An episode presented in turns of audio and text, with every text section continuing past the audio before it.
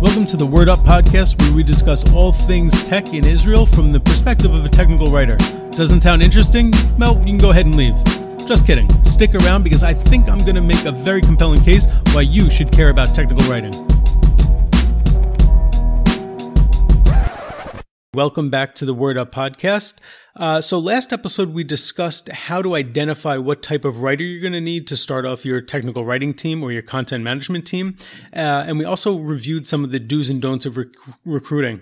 So, hope you had a chance to internalize that, uh, really think about it, digest it, and uh, we're going to start to put it into practice. So, last time I mentioned that I, that I was going to speak about some management styles, some tips, trip, tips, tricks, and best practices for managing. But I decided to keep it a little light, a little airy this time and uh, discuss technical documentation tools. Don't worry, we're going to make this interesting just like we always do. We're, of course, going to have our LinkedIn segment and time to retire segment, so stay tuned for those at the end. Um, there are a couple of important questions to ask when you're picking a documentation tool. Um, now you see the title of of this episode is "Tools Are for Fools," and that should be read with the Mr. T accent. Um, pretty much the tool is just that it's a tool. Uh, it shouldn't drive your decision making process. Uh, it shouldn't be the end all and be all of of uh, of what you're looking for. The tool should fit the purpose. So what we're going to do is review some of the questions that you need to be asking yourself, or the team should be discussing um, when picking a documentation tool, a, a doc center, anything like that. So let's start off first with what type of product do you have? Um, well, it might seem kind of basic. Um, are you on prem? Are you SaaS? Um, are you a platform? What what exact what what type of tool do you have? The first place, the first thing that I would do is start to do a little research right? Remember we said last time we discussed, uh, you know, everyone thinking outside the box, but we also need an inside the box thinker. So you you want to find room for innovation, but you also want to stay within the bounds of what other people in the industry are doing. Okay, uh, it's uh, I always you're going to see me bring lots and lots of uh, food and recipe analogies. Whenever I go to look for a new recipe for something I've never made before, I look at uh, you know five, six, seven recipes for the same dish find out what's common between all of them. And I take that as the baseline that really, okay, that's what has to be in this dish. And then you can play around with whatever's uh, optional in each one, whatever, whatever mi- switches around in each one. That, that's where your, your room to be creative. So I would do some good market research on what the tech docs of your competitors and people in your field are doing. Let's start off with a very basic question. Is their documentation public or private? If everyone has their documentation private, well, it's a pretty there's probably a pretty good reason. There's probably some um, IP, some intellectual property issue behind that. They don't want to they don't want to disclose. Um, and well, if everyone is public, but your docs are not ready to to be public yet because they're not complete, they don't look good, they're not written well, then definitely keep them private. Okay. So just on this very basic thing, you have to be in line with your industry, what other people are doing, so that you're not too far outside the box. Okay. Um, just like platforms, just like websites, there's almost like a template, like a style that people are used to seeing, that users are used to seeing. It's the same way with documentation. You don't want to be too far outside the box, or they're going to feel like there's a big change between your product and the docs, or between one one tool or vendor they're using and another. It should create some sort of unified experience. Doesn't have to match perfectly, obviously, but it should be some sort of unified experience um, when they when they switch to your to your product from from other products. So that's the first question to ask. And the second question really is, who are your customers? Okay, are your customers end users that uh, that are not very techy? Are your are your customers DevOps engineers who prefer um, you know techie? The who your user is is going to probably be the biggest driver in which documentation, what tool you choose to use. We'll get into pricing and, and, and everything later, but but really the idea behind this is technical and other documentation, let's not forget, is written so end users can successfully and quickly succeed with your product. Okay? Quickly and successfully succeed with your product um, in as little time as possible. That's the goal of technical documentation. So the tool, whatever you choose, should match that goal and be in line with that goal. let's put it this way if you've ever looked at something like Slack documentation or Slack's release notes, okay, the end users and the people expecting are expecting great messaging, funny, light, airy um, release notes. Um, I remember a couple months ago they sent a release note that said, "Hey, we don't have anything to report. We just wanted to check in and make sure you're doing okay." So that is that is their brand. That's their thing, and uh, their documentation center is very colorful um, and and fun. It matches their brand. So if you are, you know, a cybersecurity company, cloud security company, uh, and and uh, you're a little bit more of a serious product, you know, you don't want to necessarily have your documentation look like it's in the 90s, but um, you, your your documentation center should match who your product is, and I say who your product is, and should it should be in line with that. So in the same way, your customers, your customers have to be able to identify with your documentation center and how your docs uh, look. Okay. The next question. Um, so just to recap, we've already covered what type of product you have and why that's important. The questions your team should be asking, who your customers are, and then the the next important part is now that I've identified who my customers are, who are the people that are going to be reading this. Because let's be honest, nobody reads technical documentation on a Saturday night over a glass of red wine. Okay, they're reading this when they need to do something with your product, then they need to learn about your product. The third question we should ask when picking a documentation tool or doc center is what experience do your customers expect and what experience do you want to deliver? Meaning, do you want to only provide documentation that answers how to? You want them to go to for tr- to, to, it for troubleshooting? Um, do they need installation guides up front? Uh, do they need lots of conceptual information to understand uh, difficult topics that they might not know about before? Um, think about. Uh, I think the best example out there today, in my opinion, of of a technical product that does an excellent job um, of going from zero to hero with their product is Docker. Their their their getting started tutorial will have you from not having um, any Docker images um, running, and by the end, you're going to have it up and running.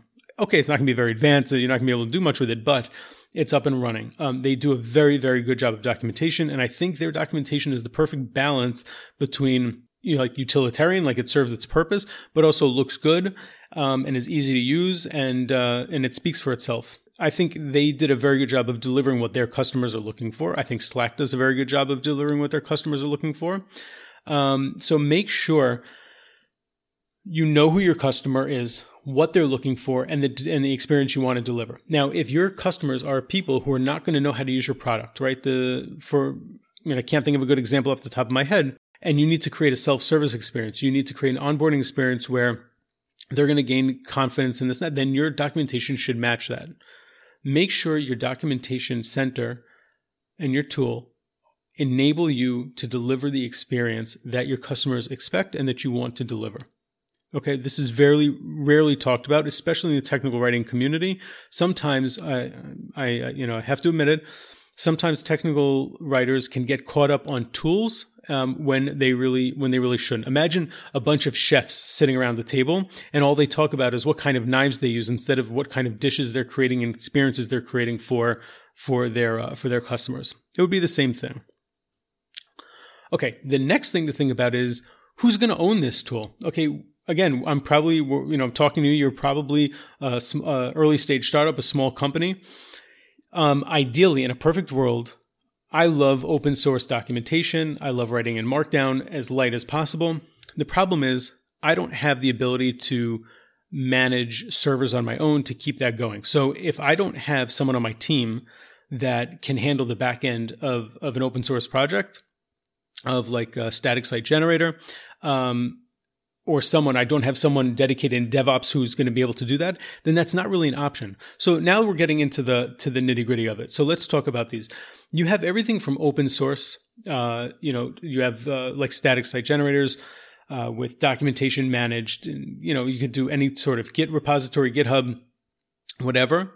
Um, doc, you know, some of the more famous, the more common ones are Jekyll, Docusaurus. Uh, there are a few more they all pretty much serve the same purpose.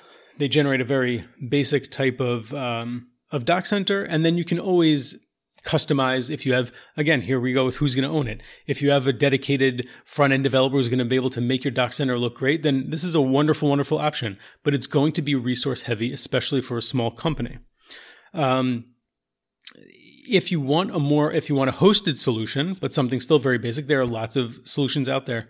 Okay again it's going to give you very minor uh, very basic amounts of customization. So that's something you have to think about. Um, but it should allow your writers to get running up and running pretty quickly. Um, if you go with something that's a little too basic or something that doesn't you know doesn't give you what you need no no offense i just haven't had great experience with confluence as a technical documentation tool.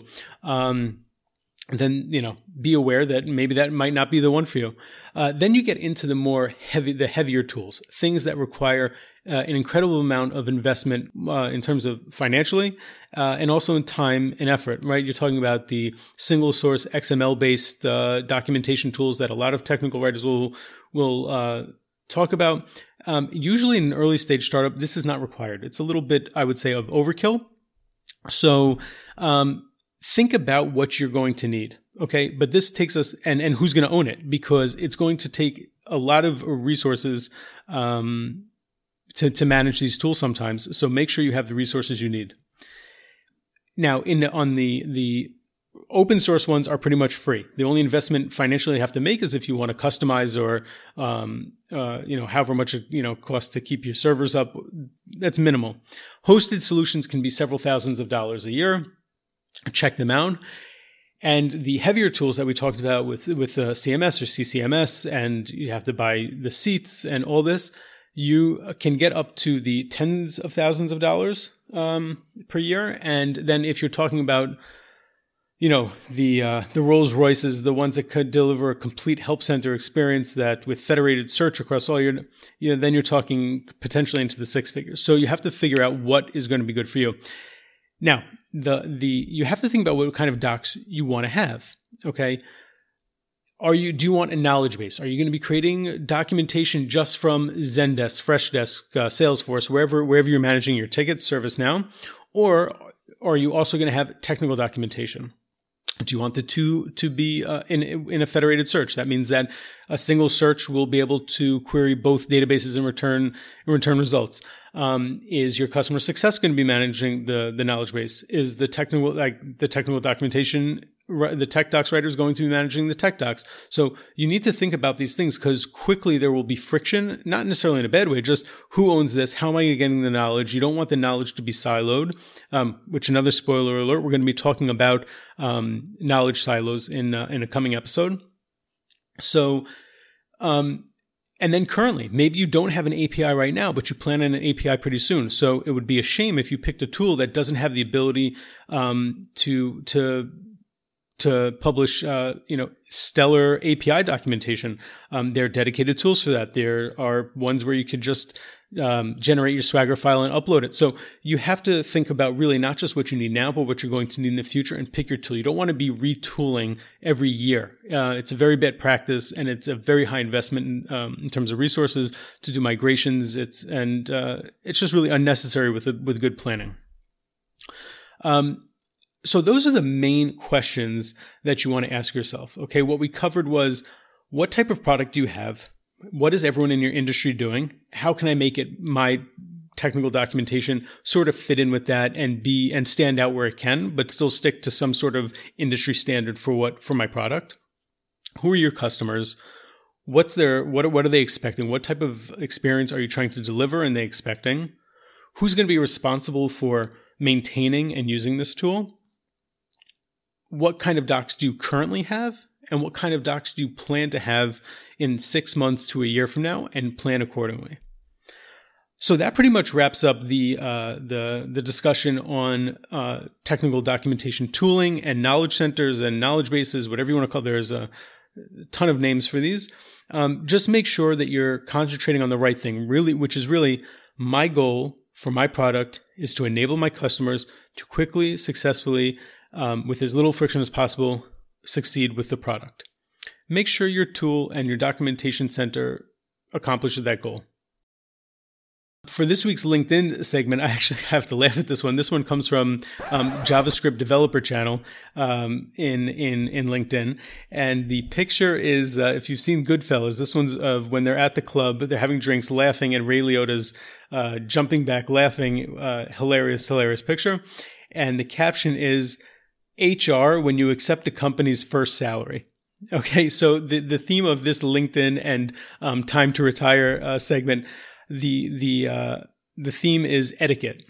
So um, I can tell you as a hiring manager, um, there have been candidates, especially candidates straight out of the army and younger candidates, and they give when you ask them their salary requirements, and they tell you. And uh, there have been plenty of times where I said, you know, just so you know, your your market value is worth more than that, so you should probably be asking for more.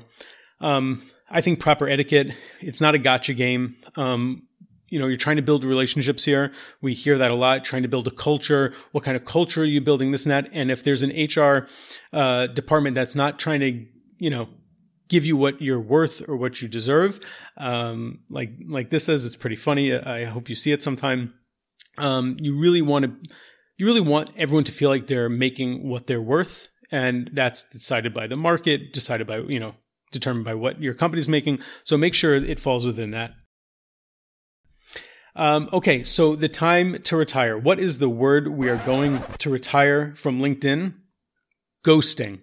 I don't know why. Okay, I understand what it is. Obviously, we all know what ghosting is. Um, just for those of you who don't know, um, let's say uh, a recruiter reaches out to you and you say, "Yeah, yeah, let's let's talk, let's have a conversation," and then you you ghost them. You don't respond. Sometimes sometimes uh, employers and HR do this as well. I hate this term. Um, because let's be honest, you're not ghosting, you're just being an a hole. Okay, so I hope you enjoyed this episode, and I'll talk to you next time.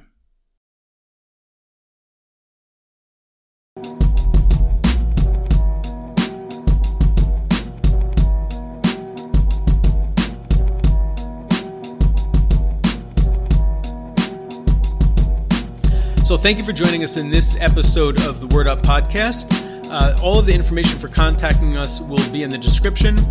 Definitely send us questions, comments, what you liked, what you didn't like. And if you have any questions, we'll uh, anonymously, or if you don't want to be anonymous, however you prefer, uh, we'll go over those questions in the next episode.